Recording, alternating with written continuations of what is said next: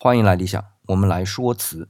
上期节目啊，我们聊到宋代的五大官窑中的哥窑，也说了啊，现在在杭州发现了一处窑址，猜测可能是哥窑的遗址，但是还没有定论。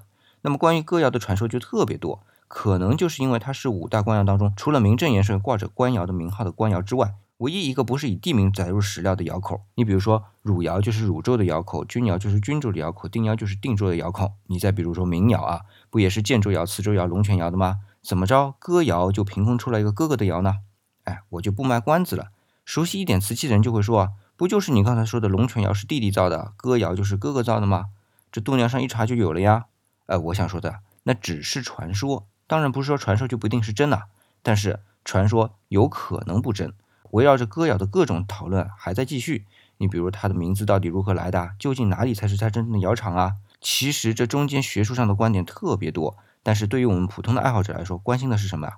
不就是欣赏它的金丝铁线、紫口铁足吗？赞叹这种美吗？所以啊，我的观点就是，学术的归学术，审美的归审美。